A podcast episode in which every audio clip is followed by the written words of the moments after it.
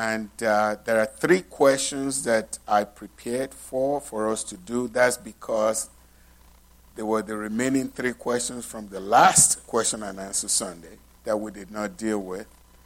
And uh, we're going to try and deal with them. The first one has to do uh, with uh, the underground church. And the uh, second one has to do with the diet of Jesus. And the third one has to do with dreams. Dreams, interpretation of dreams, was the relation of dreams to Christianity. So uh, we're going to take follow up after I answer uh, the questions. Now, of course, you know I can answer the question in just one statement, but we try to do a little bit more than just saying yes or no or whatever. Okay? So and then I provide an opportunity for dialogue. That is, after I answer the question, you may have issues with my answers. And I've given you the freedom to please do so. But make sure you have Bible backing you. Okay, I don't want to hear your opinion because your opinion don't count. Just as my opinion doesn't count if it's not based on the Bible. So, you know, now if there are issues, like in the case of dreams, where we don't have any clear direction as far as the Bible goes, then your opinion is as good as mine. And uh, we'll ask God to uh, pray that someone will not go out of this place with a wrong idea. Okay? So, but that's reason why we give uh, follow up so we can talk about it a little bit more. Uh, sometimes follow ups don't allow us to go to the next question. So don't be irritated if I cut it off abruptly because we need to move to the next point. Okay, any question before we uh, move on this? Any question? Dealing with rules and regulations, dealing with this? None? So I'm going to read the first question and then we're going to see a video. Okay? And after the video, I'll come back and I will. All right, well, at least the person said good morning. So, okay. Question number three. In China alone, the estimated number of Christians in the underground church is in the millions and growing in spite of persecution. You want me to read that again? Okay. In spite of persecution, their number is growing and growing and growing. And you're going to see some videos. In America, we have been lulled into a false sense of security. How can we, as a church, prepare ourselves for the time in which we also may or will have to go underground too. Let's watch this video and then I'll come back. Few places in the world are seeing the explosion of God's power like the underground church in China is experiencing. And in the last 60 years, China's communist government has done its best to wipe Christianity off the map. What you are about to see is some of the rarest footage on the planet.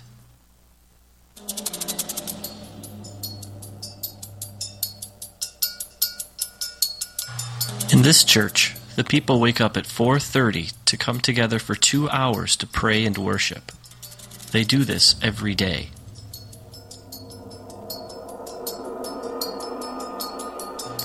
This church meets in the only place they're safe a cave.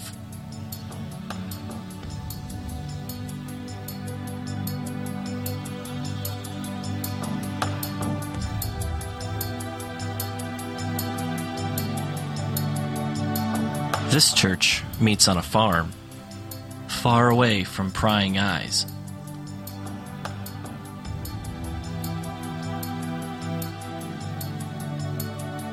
Here's an example of an underground church outreach. The people sitting are Christians, the people who are standing are not. This particular preacher was once crippled, but was healed when someone prayed for her. She now preaches the good news of Jesus to anyone who will listen.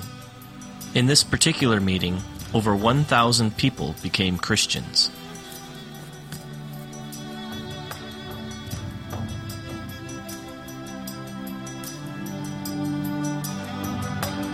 Here, Christians cast out demons from an 18 year old girl. She's now a preacher.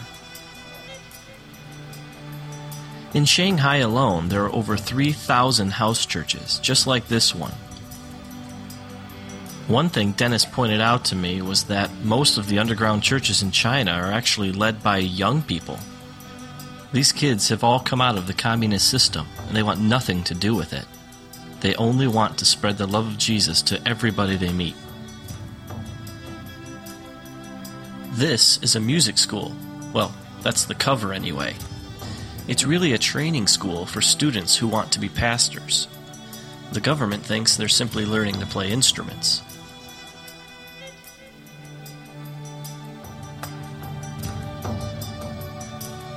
One thing I quickly realized about the Chinese church is that it's a lot different from the American one. For one thing, they think a four hour sermon is short. In this church service, it's 120 degrees inside the building. The people meet for 12 hours straight.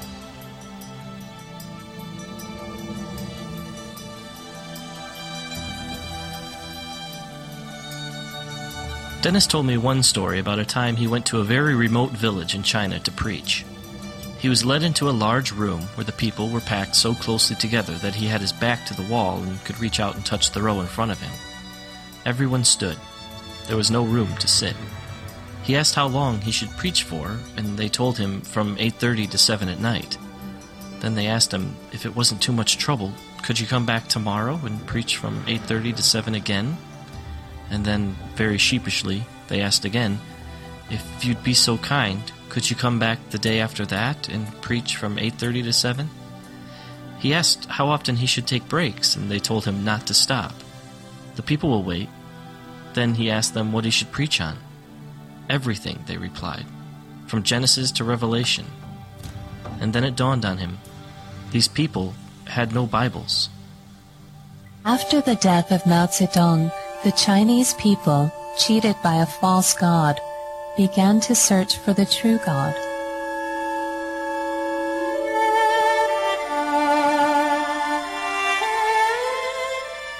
For the first time in their lives, people from the lowest levels of society came face to face with God's unconditional love, with Christ's sacrifice on the cross, and with the knowledge that in God's temple they had value and dignity. How could they not rejoice, like everyone who has received the most precious gift in the world?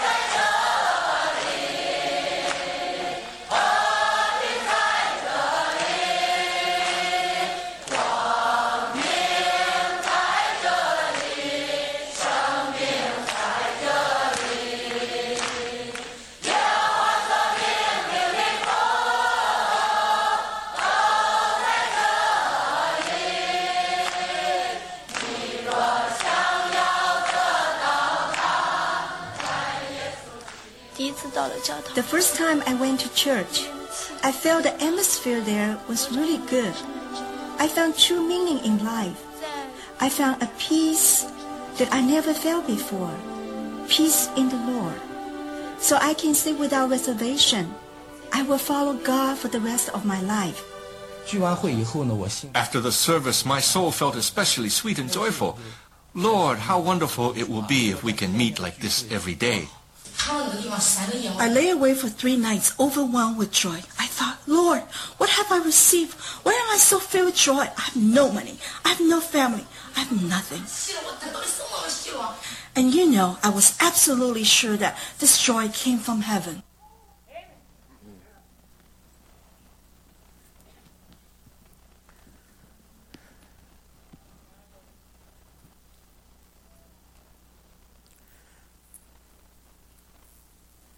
I think when we hear about the underground church, some may not have a uh, clear understanding of it. Uh, the term was first applied to the Catholic Church that was trying to hide from the Chinese government. And later on, it, it got applied to all the other churches that are not Catholic but are receiving the message of Christ and know that they cannot worship God uh, openly. Uh, like you said, sometimes the Chinese government will allow up to five people to meet and pray or whatever. But once it's more than that, it's against the law. And um, but but I don't want it to sound like it's only in, in China, because there are different places around the world, except especially in, in Asia and in Africa, where people were persecuted. Uh, in Africa, it was mostly uh, where the Muslim faith is practiced. And not necessarily in the country, because in the country that I came from, Nigeria, there are, there are supposedly more Muslims than there are Christians. But in some areas, you can practice your Christianity with no fear at all. But in some areas, you are bound to be bombed and uh, your house is destroyed and things like that. So there are still, uh, at least in China, mostly churches that are underground so that people will not see them. They meet in places that are away from the government. Now, there are some sanctioned churches by the government where the government itself, you can see them, sometimes you may not, but they wear their military uniform sometimes that are there worshiping with you, making sure that pastor doesn't say anything that is against uh, the government uh, or the principles of communism. Uh, so the underground church uh, actually grew up after the Second World War. Um, some historians say between 1947 uh, uh, and 1953. That's when the group really started uh, growing. Um, but the question, let me, let me go back to the question. The question basically is, is in China alone, uh, the estimated number of Christians in the underground church is in the millions and growing in spite of persecution. In America, we have been lured into a false sense of security, how can we, as a church, prepare ourselves for the time in which we may also have to go underground? Now, I've given you a little bit background on the uh, the actual underground church, specifically in China. But let me say that when it comes to America, when it comes to the other parts of the world, my view is that we Christians in the other world are our own enemies. Christianity in America is becoming so diluted and bastardized to the form where the people who get the more following are the people who are really not preaching the gospel. I'll give you an example. In fact, there's a book that's been authored by someone that's called the, the Osteenification of American Christianity. That's based on Joel Osteen's preaching. And it's amazing how many people now stay home. The television in America is their church.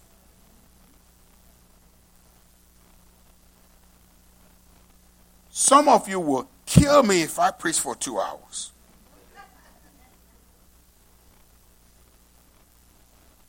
You may not say it, but you won't come back next week. Isn't it amazing? Many of us will sit and watch a movie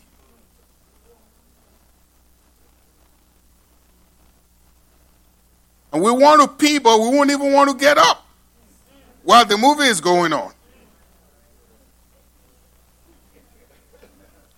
We stay in there. In church, all you have to do is just have the feeling you got to pee.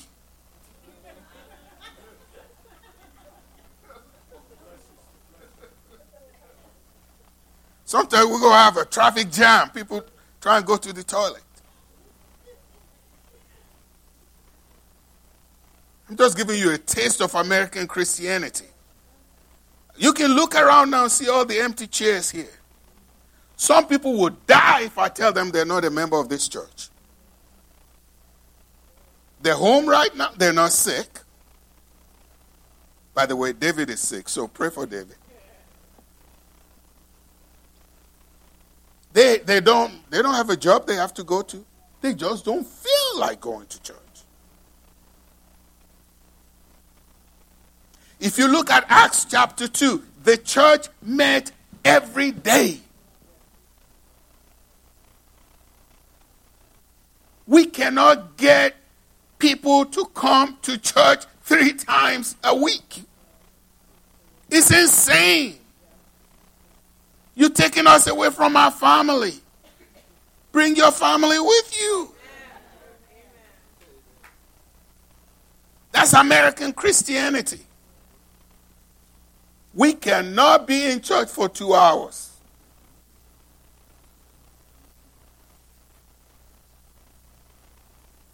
Amen. So, do you know the fastest growing religion in America today is not Christianity? It's Islam.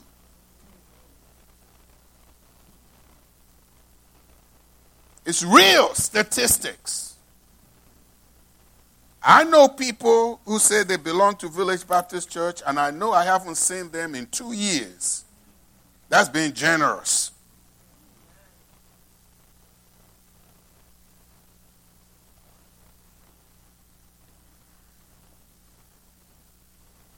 Many, uh, many American Christians will be at the stadium on Sunday to watch the Raiders, to watch the 49ers, to watch the Cowboys.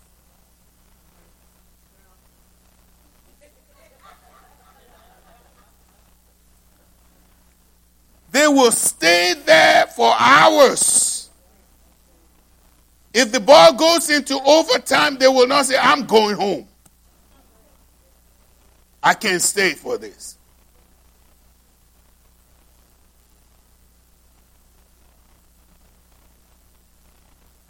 No persecution is going to kill us. Our Christians, we're going to kill ourselves. We're going to kill ourselves. Do we really have passion for Christ? That is the question. Do we really have? Let me read this and then I'll leave it open for discussion. But about the day or the hour, no one knows. Not even the angels in heaven, nor the Son, but only the Father, as it was in the days of Noah. So it will be at the coming of the Son of Man. For in the days before the flood, people were eating and drinking, marrying and giving in marriage, up to the day of Noah and until the day Noah entered the ark. And they knew nothing about what would happen until the flood came. And it took them all away. That is how it will be at the coming of the Son of Man. Two men will be in the field, one will be taken and the other one left. Two women will be grinding with a hand mill, one will be taken and the other left. Therefore, keep watch because you do not know on what day your Lord will come. One of my favorite people died this past week, Mayor Lee.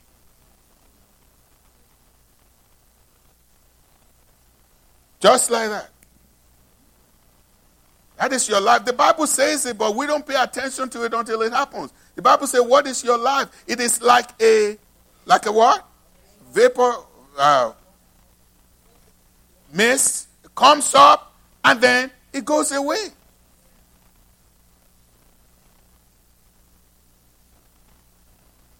And you can take all the Geritol's you want to take. Not going to keep you alive when your time comes. Therefore, keep watch because you do not know on what day your Lord will come. But understand this if the owner of the house had known at what time of night the thief was coming, he would have kept watch and would not have let his house be broken into. You also must be ready because the Son of Man will come at an hour when you do not expect him. If Jesus came to church today, you know how many people would have missed him?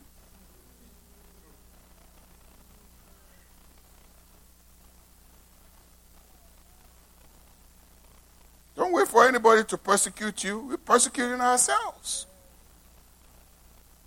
But suppose the servant the servant is wicked and says to himself, My master is staying away a long time, and he then begins to beat his fellow servants and to eat and drink drunkards. The master of that servant will come on a day when he does not expect him, and at an hour he is not aware of. He will cut him to pieces and assign him a place with the hypocrites. There, where there will be weeping and gnashing of teeth. I can go on. Read Matthew chapter 20, chapter 24 and Matthew chapter 25. Any follow up with that?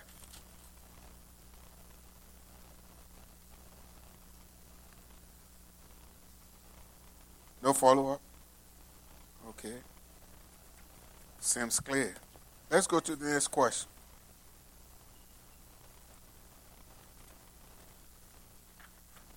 Question number four, please. Uh, recently, I watched the hour long documentary called What the Health? It states how harmful all meat and eggs and dairy are to the human body and how much harm it causes in the long run for our health. Unavoidable. Did Jesus eat meat? And if he did, what does it tell us about how and what we should eat today?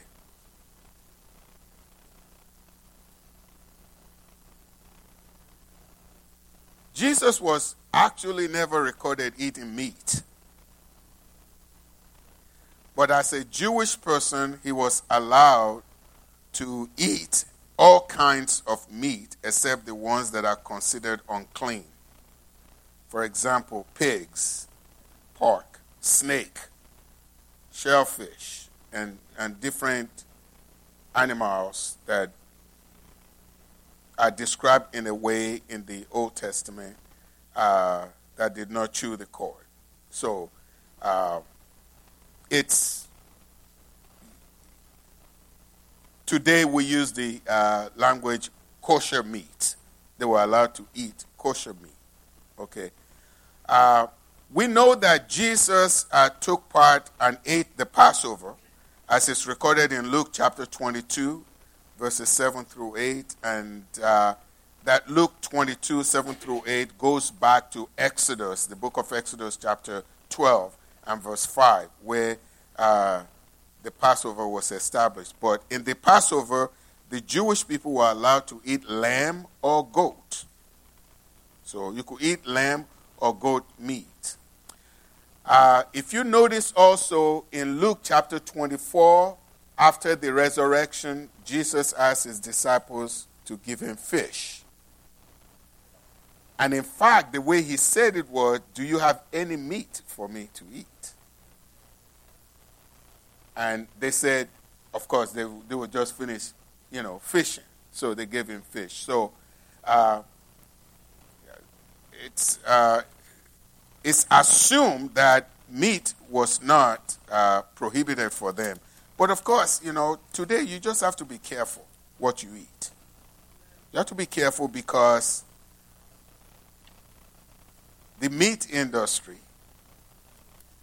has gone beyond Jerusalem. Okay? They now use antibiotics, they use uh, steroids, they use a lot of things that are pumped into the animals so that they can fast produce. Uh, they do a lot of uh, genetic engineering. Uh, so uh, you're on your own.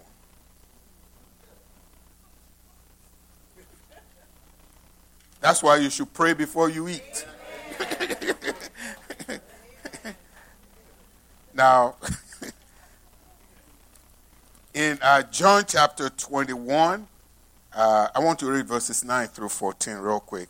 When they landed, they saw a fire burning, uh, burning coals there with fish on it and some bread. And by the way, they also tell you don't eat bread today.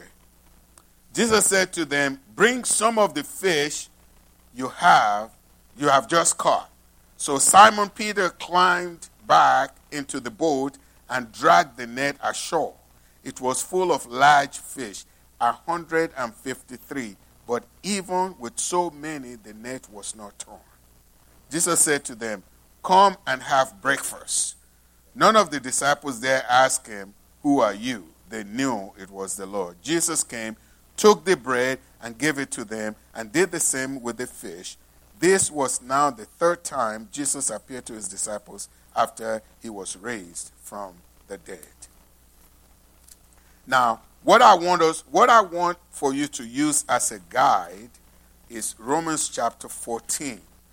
And it's a long passage, but just in case I'm going to read it and then I'll leave it open for questions, for follow up questions. Uh, Romans chapter 14. It's a long passage, but uh, follow me carefully if you can. Accept the one whose faith is weak without quarreling over disputable matters. One person's faith allows them to eat anything, but another whose faith is weak eats only vegetables. The one who eats everything must not treat with contempt the one who does not. And the one who does not eat everything must not judge the one who does, for God has accepted them. Who are you to judge someone else's servant? To their own master, servants stand or fall and they will stand, for the Lord is able to make them stand. One person considers one day is more sacred than another, another considered every day alike. Each of them should be fully convinced in their own mind. Whoever regards one day as special does so to the Lord. Whoever eats meat does so to the Lord, for they give thanks to God. And whoever abstains does so to the Lord and gives thanks to God. For none of us lives for ourselves alone, and none of us dies for ourselves alone. If we live, we live for, to, for the Lord, and if we die, we die for the Lord. So whether we live or die, we belong to the Lord. For this very reason, Christ died and returned to life so that he might be the Lord of both the dead and the living. You then, why do you judge your brother or sister? Or why do you treat them with contempt? For we will all stand before God's judgment seat. It is written, As surely as I live, says the Lord, every knee will bow before me, every tongue will acknowledge God. So then, each of us will give an account of ourselves to God. Therefore, let us stop passing judgment on one another. Instead, make up your mind not to put any stumbling block or obstacle in the way of a brother or sister. I am convinced being fully persuaded in the Lord Jesus that nothing is unclean in itself. But if anyone regards something as unclean, then for that person it is unclean. If your brother or sister is distressed because of what you eat, you are no longer acting in love. Do not by your eating destroy someone for whom Christ died. Therefore, do not let what you know is good be spoken of as evil. For the kingdom of God is not a matter of eating and drinking, but of righteousness, peace, and joy in the Holy Spirit. Because anyone who serves Christ in this way is pleasing to God and receives human approval. Let us make every effort to do what leads to peace and to mutual edification. All right. So I, I will say, you know, Don't listen to the first TV program that tells you egg is good. It may be sponsored by the egg industry. You know, so everything you read, everything you hear, Dr. Oz, Dr. D, Dr. Y, they tell you everything you need to eat. What you know, sometimes they're being sponsored by people. And you need to be careful what they're telling you. I think your uh, remember Daniel? Remember the uh, uh, Shadrach, Meshach, and Abednego? Their life was different from the rest of them because they decided to not partake what the world is eating, but to do what God has directed them to do. Okay, so uh, we need to be very careful in what we eat. I thank God for Michaela, who taught me a little bit on eating, eating habits, and I have changed my eating habits dra- drastically. And I think I feel it too. So, whatever you think is going to be good for your body, take care of the temple that God lives in. And don't put a lot of things in it that you know yourself are not good. Okay? It's like eating McDonald's fries. It's just like plastic, it's not digested. You know, I, I won't go into that. I destroy McDonald's for some of you now. Okay. I think eating all things in moderation is good. Eating all things in moderation. Okay, follow up questions, follow up remarks. Huh? Nobody wants to walk up there. What say wherever you are. Okay, you want to go up.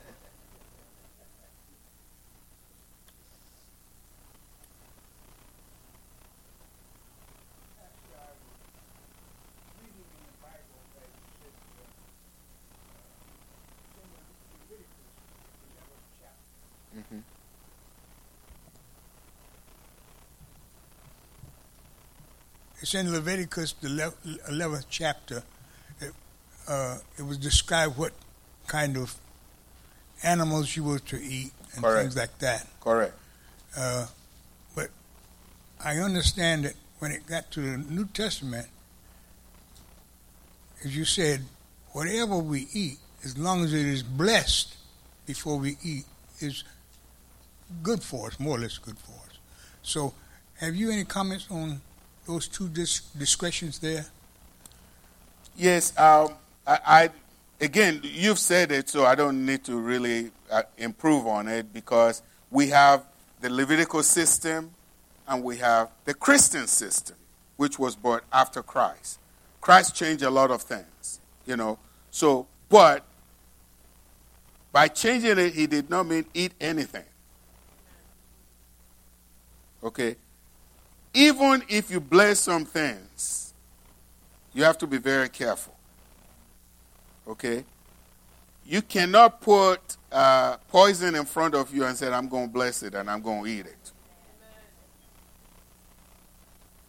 So don't test God. Okay? So, you understand what I'm saying? All right. Don't eat uh, bacon every day and say you're not going to have heart trouble because you blessed it.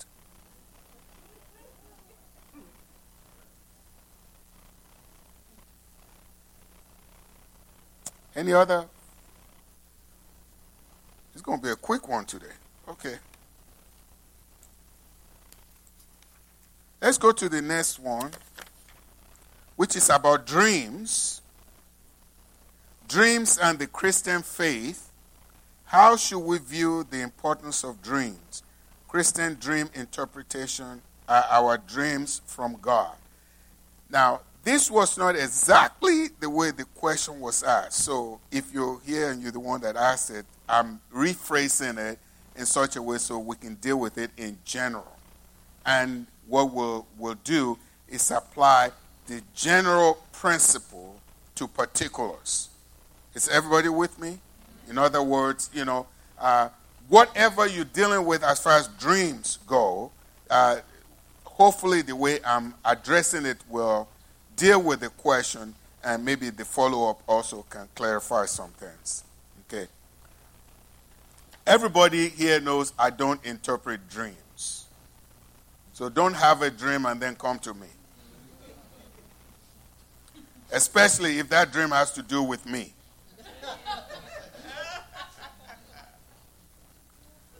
Okay, just keep it to yourself. It's, it's, you know, I'm going to deal with some principles later on, but let me talk about why I'm dealing with this because it's really important for you to know what I'm saying so you don't think I'm just trying to be funny. Okay? A lot of people who have dreams, and if you're not, if you have a dream and God is using you to speak to somebody, God is going to be crystal clear.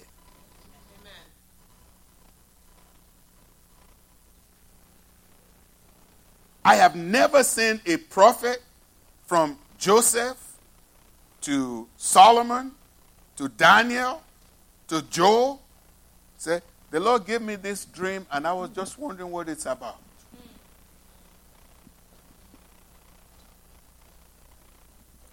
So, my point is this if God gave you a dream and it is supposed to be for somebody or for a group of people, He will let you know for sure this is what it is. Amen. Better still,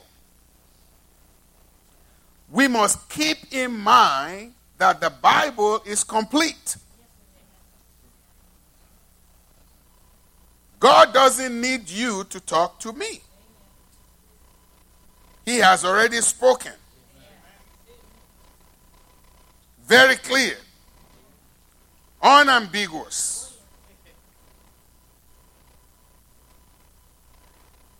And God will not tell you anything in a dream or show you anything in a dream that is against His word.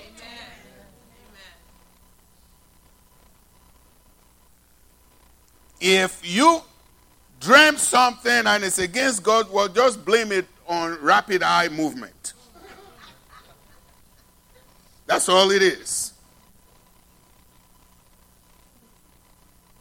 When God speaks, He speaks very clearly. In the book of Hebrews, He said, God in the past spoke to our fathers in visions and dreams. But in these last days, he has spoken to us through his Son, whom he has appointed the heir of all things, and by whom also he created the world.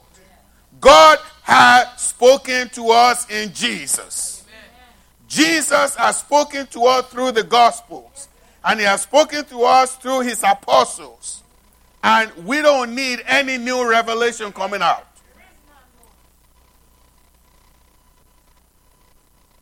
I'm not saying you're not going to see visions. I'm not saying you're not going to dream dreams, but your dreams cannot usurp the authority of Scripture. If you have a dream and feel that perhaps God gave it to you, prayerfully examine the Word of God and make sure your dream is uh, in agreement with Scripture.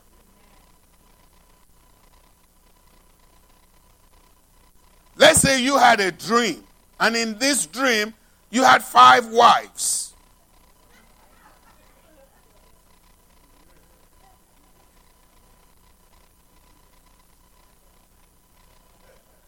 Don't get up in the morning.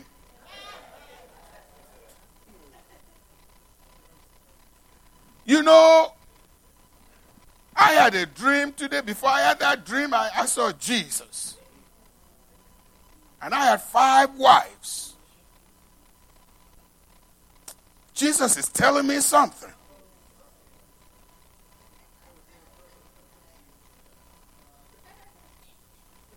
Hello? He is not telling you anything. Okay? You are having a psychological moment.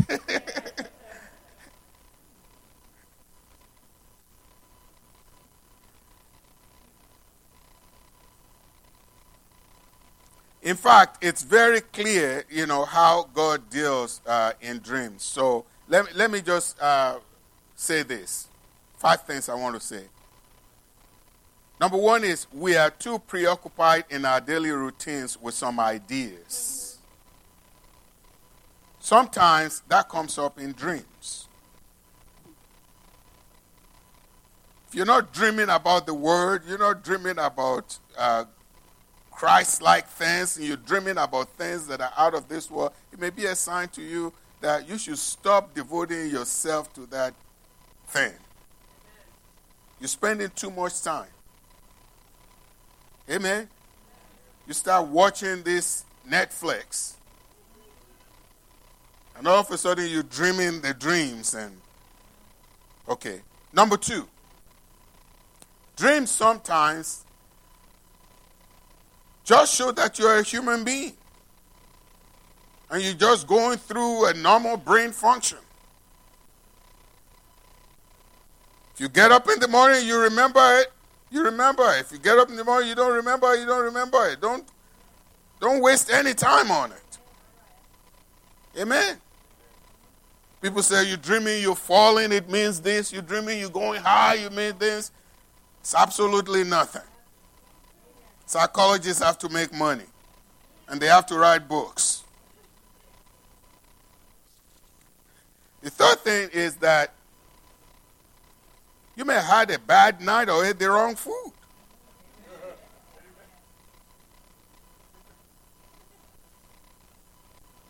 Some things that you do physically actually affect you psychologically, even in your sleep. The other is that God may be telling you something.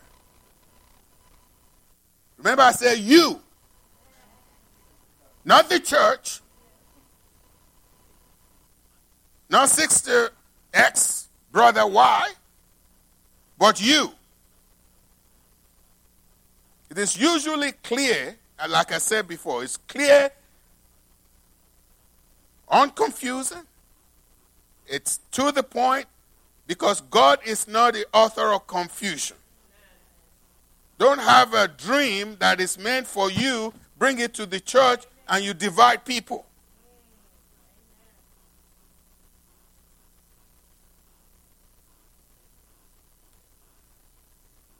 The other thing is that dreams can also reflect unmet needs and longings.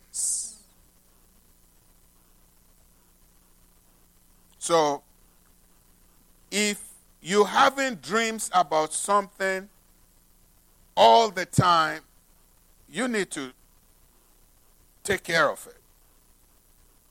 It's something in your life that you need to deal with. And I'm not even talking spiritually right. I'm talking about, uh, generally speaking, there may be some things that really needs to be taken care of uh, that you need to do. Uh, God knows about us. He knows everything about us. So you need to go to God and be honest with Him and tell Him, Lord, what is it that you're telling me? Lord, what is it that I need to do? Lord, what is it that I need to change? And let Him deal with you. Don't let your dreams affect your relationships. because you'll be putting too much emphasis where it should not be. Okay, I'm going to leave it open. Yes. You want the, the microphone?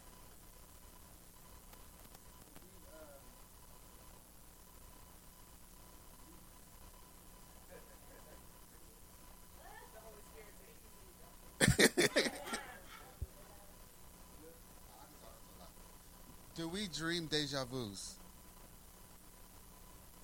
Okay, um, you guys, that's not going to be on the tape because, okay. okay. All right. All right. Uh, do we dream deja vus? Okay. Deja vu is a French word. Deja means already. vu means to see. So deja vu means I have seen this before.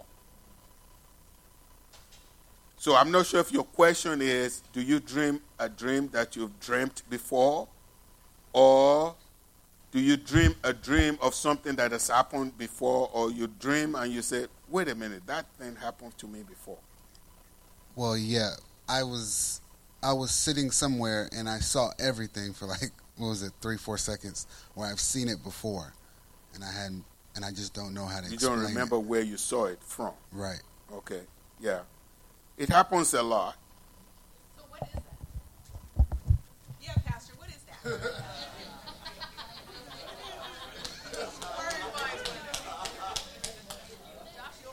You guys know I don't have a degree in psychology. I don't want to practice without license. Okay, but um, I believe, to me personally, it's just life experience. Uh, ce n'est pas déjà vu, mais vous comprenez, c'est déjà vu. In other words, it's not really something you've seen before. Sometimes it could be something similar to what you've seen before. And you think, I have seen this before. Or you're talking to somebody and they said something, you say, I think she said that before. Okay? It could be similar to what you've seen before, but it's not exactly the same thing. It's just my opinion. Has no basis uh, in psychology or anything. So the issue is is it really true that you've seen? Maybe it is, but I, I don't think it is. Uh, uh,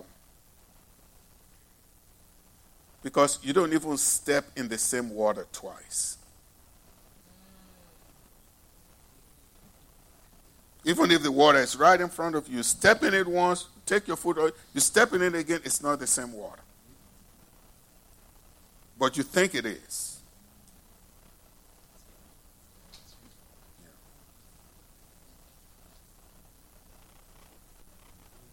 Any follow up on that? Yes, Jewel. Uh, wait a minute. Uh, can we get the mic to her?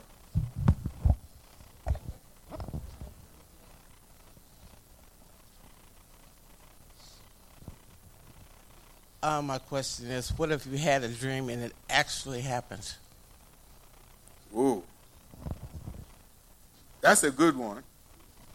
Uh, and by the way, there were many examples in the in the Bible. Uh, you cannot argue with something that happened, right?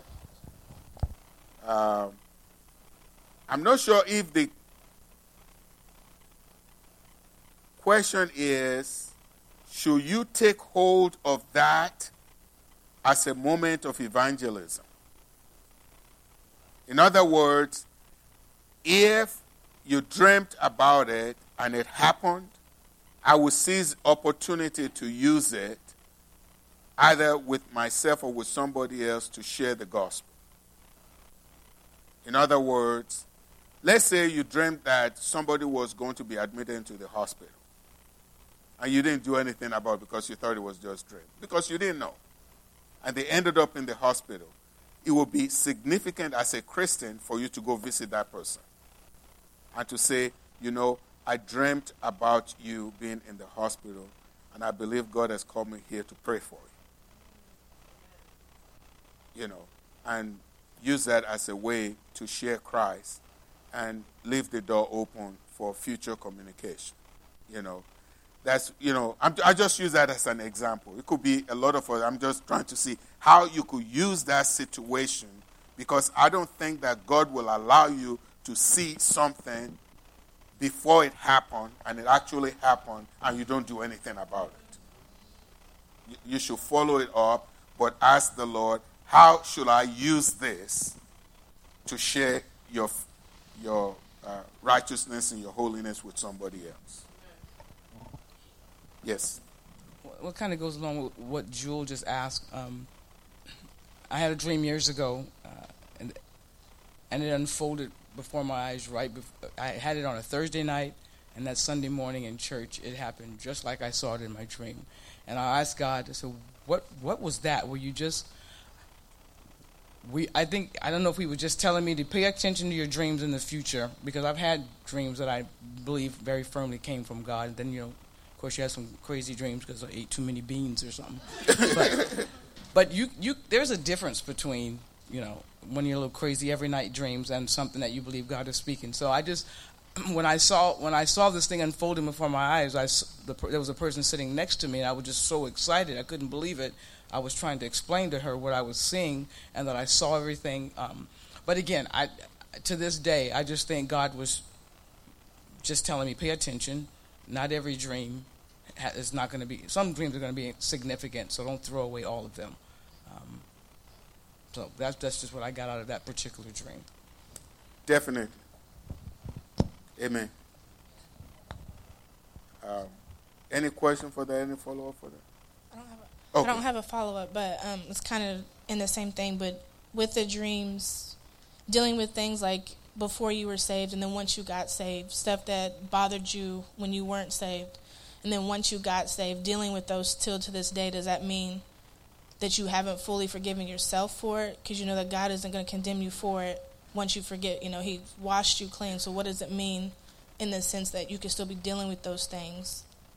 In the dream? Yeah, or just in general, like laying down and just thinking about it. It's constantly coming up. Like, what's the problem? Is he saying to? Is that something that you have to deal with? Like, forget, yeah, forgiving it's a, it's yourself. a tough question to answer, but let me try it this way. If, if I'm not doing a good job, then we can go back to it. If I'm understanding you, if let's say let's say you used to drink a lot when you were a non-christian then you became a christian you don't drink anymore but then you dream a lot about drinking okay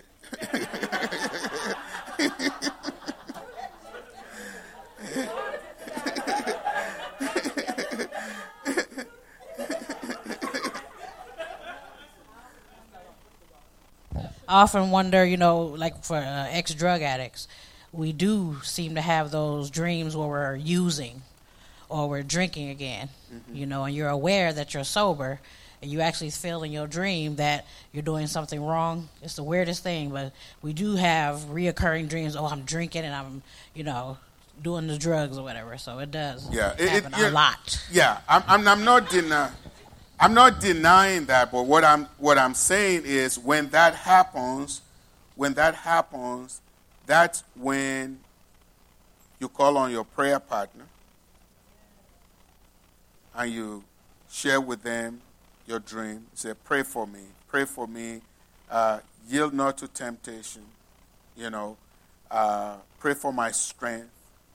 Uh, if you are an alcoholic, that may be the best time to call your sponsor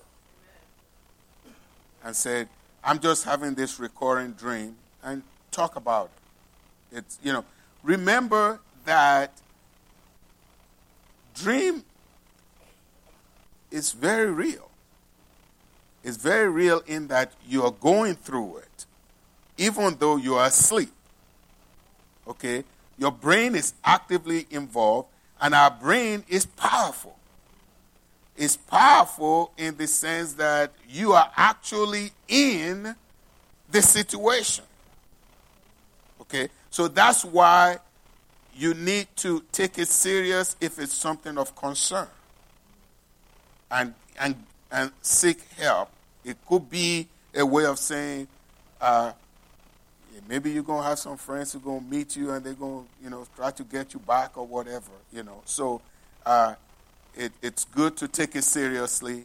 Pray about it, of course, always. Uh, um, don't share with too many people. Okay? Because we have a tendency to change stories. You tell somebody you had a dream about uh, using, and they go to somebody else, they say, Oh, she's back using again. Okay? And pretty soon you won't be able to you know, get it away from, you know. So again, you know, be be careful about that. Because of it? I, I think I think sometimes if you ask for forgiveness, I want you to be guaranteed of this. The Bible says God has forgiven you. If you ask for forgiveness, uh, God is not one who goes back on his word. Guarantee. I know some bad things I've done. Okay? But I know God has forgiven me. I don't even dwell on them. I don't let the devil make me waste my time. Okay, so uh, uh, once you're free, you're free. Herbert, and then we'll go to uh, Adam.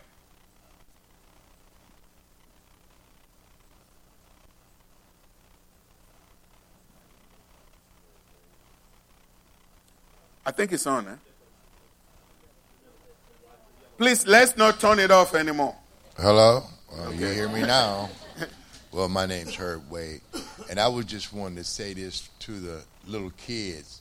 When I was a little kid, I used to have a lot of bad dreams, falling and all of that kind of stuff. And I don't know if this contains what we're talking about, but I learned to pray more by the bedside before I went to bed at night. And when I got down on my knees and said them prayers, I slept real good and didn't have them bad dreams anymore. You know. Did you tell your mom? Huh? Uh, did you tell your mom? Well, she, thing about it, she the one taught me how to pray. Okay. You know, but you know, I never forgot that. As long as I live right now, when I had bad dreams, when I prayed at night, I didn't have those dreams and slept real good. Amen. You know, Amen. so like I said, That's something that's I what we're share. talking about the importance of prayer and the need for prayer. No. Okay, Adam. Please don't turn it off. So I know we're talking about dreams when we're sleeping, but I had uh, I had a thought that do you think the um, the dreams of our of our heart are inspired by God? Because I know the the same dreams that I had as a kid, uh, um, not as a Christian, unsaved, are still today pertinent in my life, being saved. Um, so I guess my question is: Do, do you think you know, like the dreams that a lot of us aspire to do, to go out and do, not when we're sleeping, you know, that we deal with throughout our life, um, are inspired by God?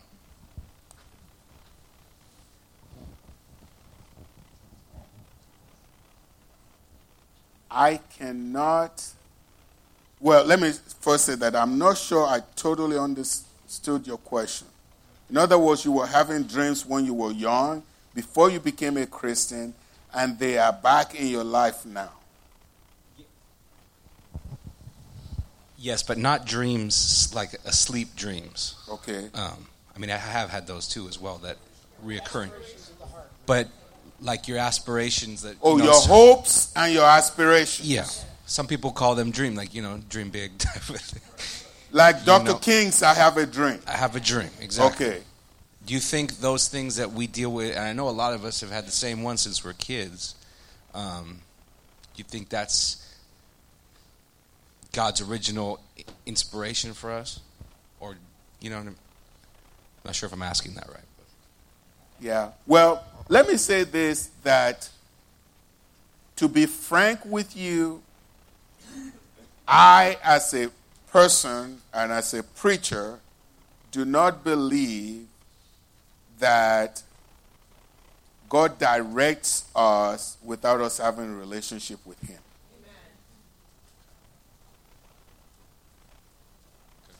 So if it has to do with a relationship with Him, it will be post conversion, not pre conversion.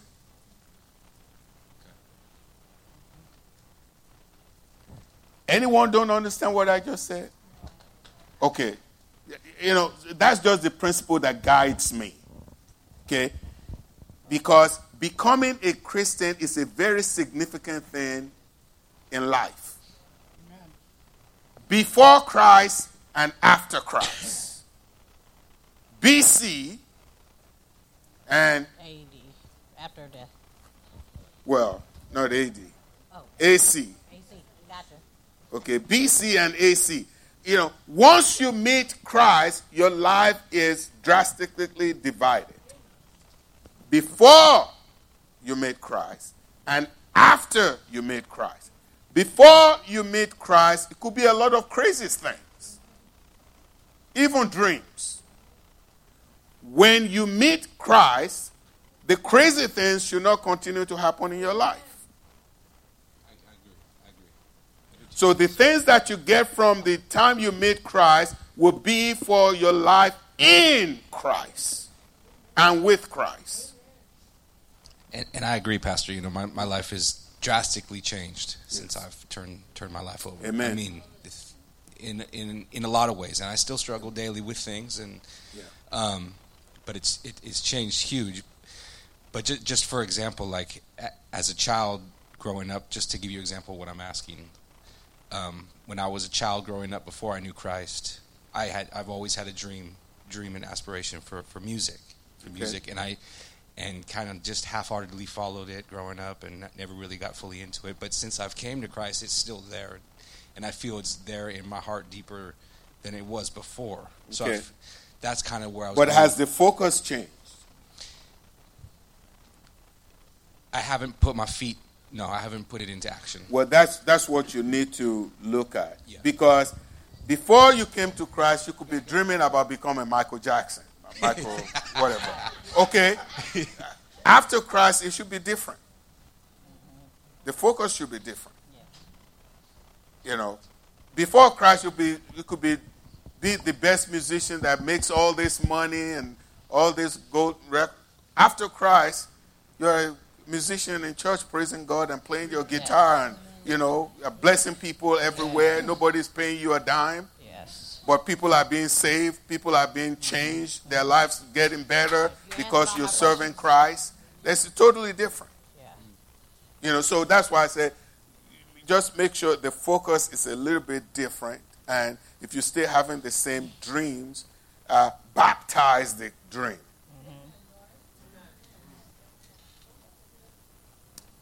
Yes, I was going to say the exact same thing you were saying before Christ. I used to want to be a you know a big star, you know, a singer in the R and B world. But I, I directly changed as soon as I came to Christ. I want to sing for Him, you know, and it's, it's just amazing because you can witness and you can minister through music. Amen. So yes, he, he those dreams He'll change them to He'll change your desires, right? Amen. To His will.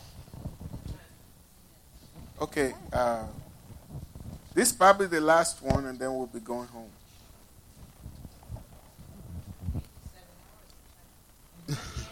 oh, it's on, No, it's me, right? it's. Oh, it's you. Yeah. Okay. Um, I want to know. You said I need, you need to talk to someone about your dreams if you wake up.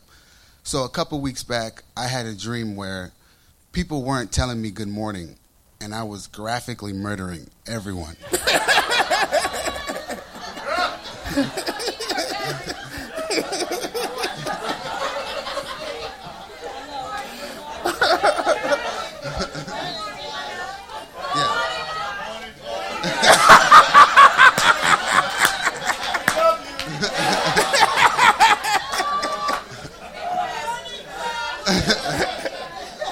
so those those those dreams are obviously not real. so when you so when you wake up, you just like laugh it off, or do you say, you know, I was graphically murdering people in my dream?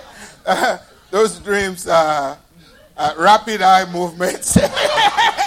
so uh, you thank the Lord for waking up and say, "Whoo, that is not true." and then you get on your knees and thank God and pray for all those who are being killed around the world, and tell God to save people from murdering governments and pray for Nigeria. Uh, no, I'm serious. Uh, there are a lot of things in our life. They're there for a reason. You need to pray for some people that, you know. And uh,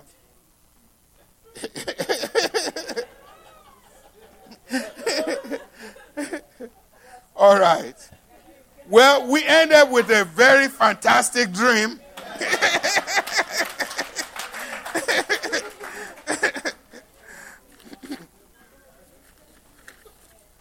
All right. And I want to I want to borrow from uh, Adam. Adam talked about having dreams. And I don't mean dream in my sleep, but dream in the Martin Luther King metaphor. My dream is that nobody here that comes to this church that sits under my teaching would die and go to hell. It doesn't matter what people think about you. Doesn't matter what shame you think is going to come because you've been here for a long time. If you have not accepted Jesus Christ as your Lord and Savior, do it while you still have life. My dream is that nobody under the sound of my voice will not accept Jesus Christ as their Lord and Savior because there's absolutely nothing that you can do about your salvation. Only God can save you. And what you need to do is just be open to Him. Don't, don't think you're going to slide into heaven because you go to church. Don't think you're going to slide into heaven because you used to sing in the choir. Don't, sing you, don't think you can slide to heaven because you're an usher. It is a decision that you make to turn from self to God and to rely on the finished work of Christ on the cross. Do it today while you have the opportunity. Amen. Why don't we say prayer now? Adam, close us in prayer.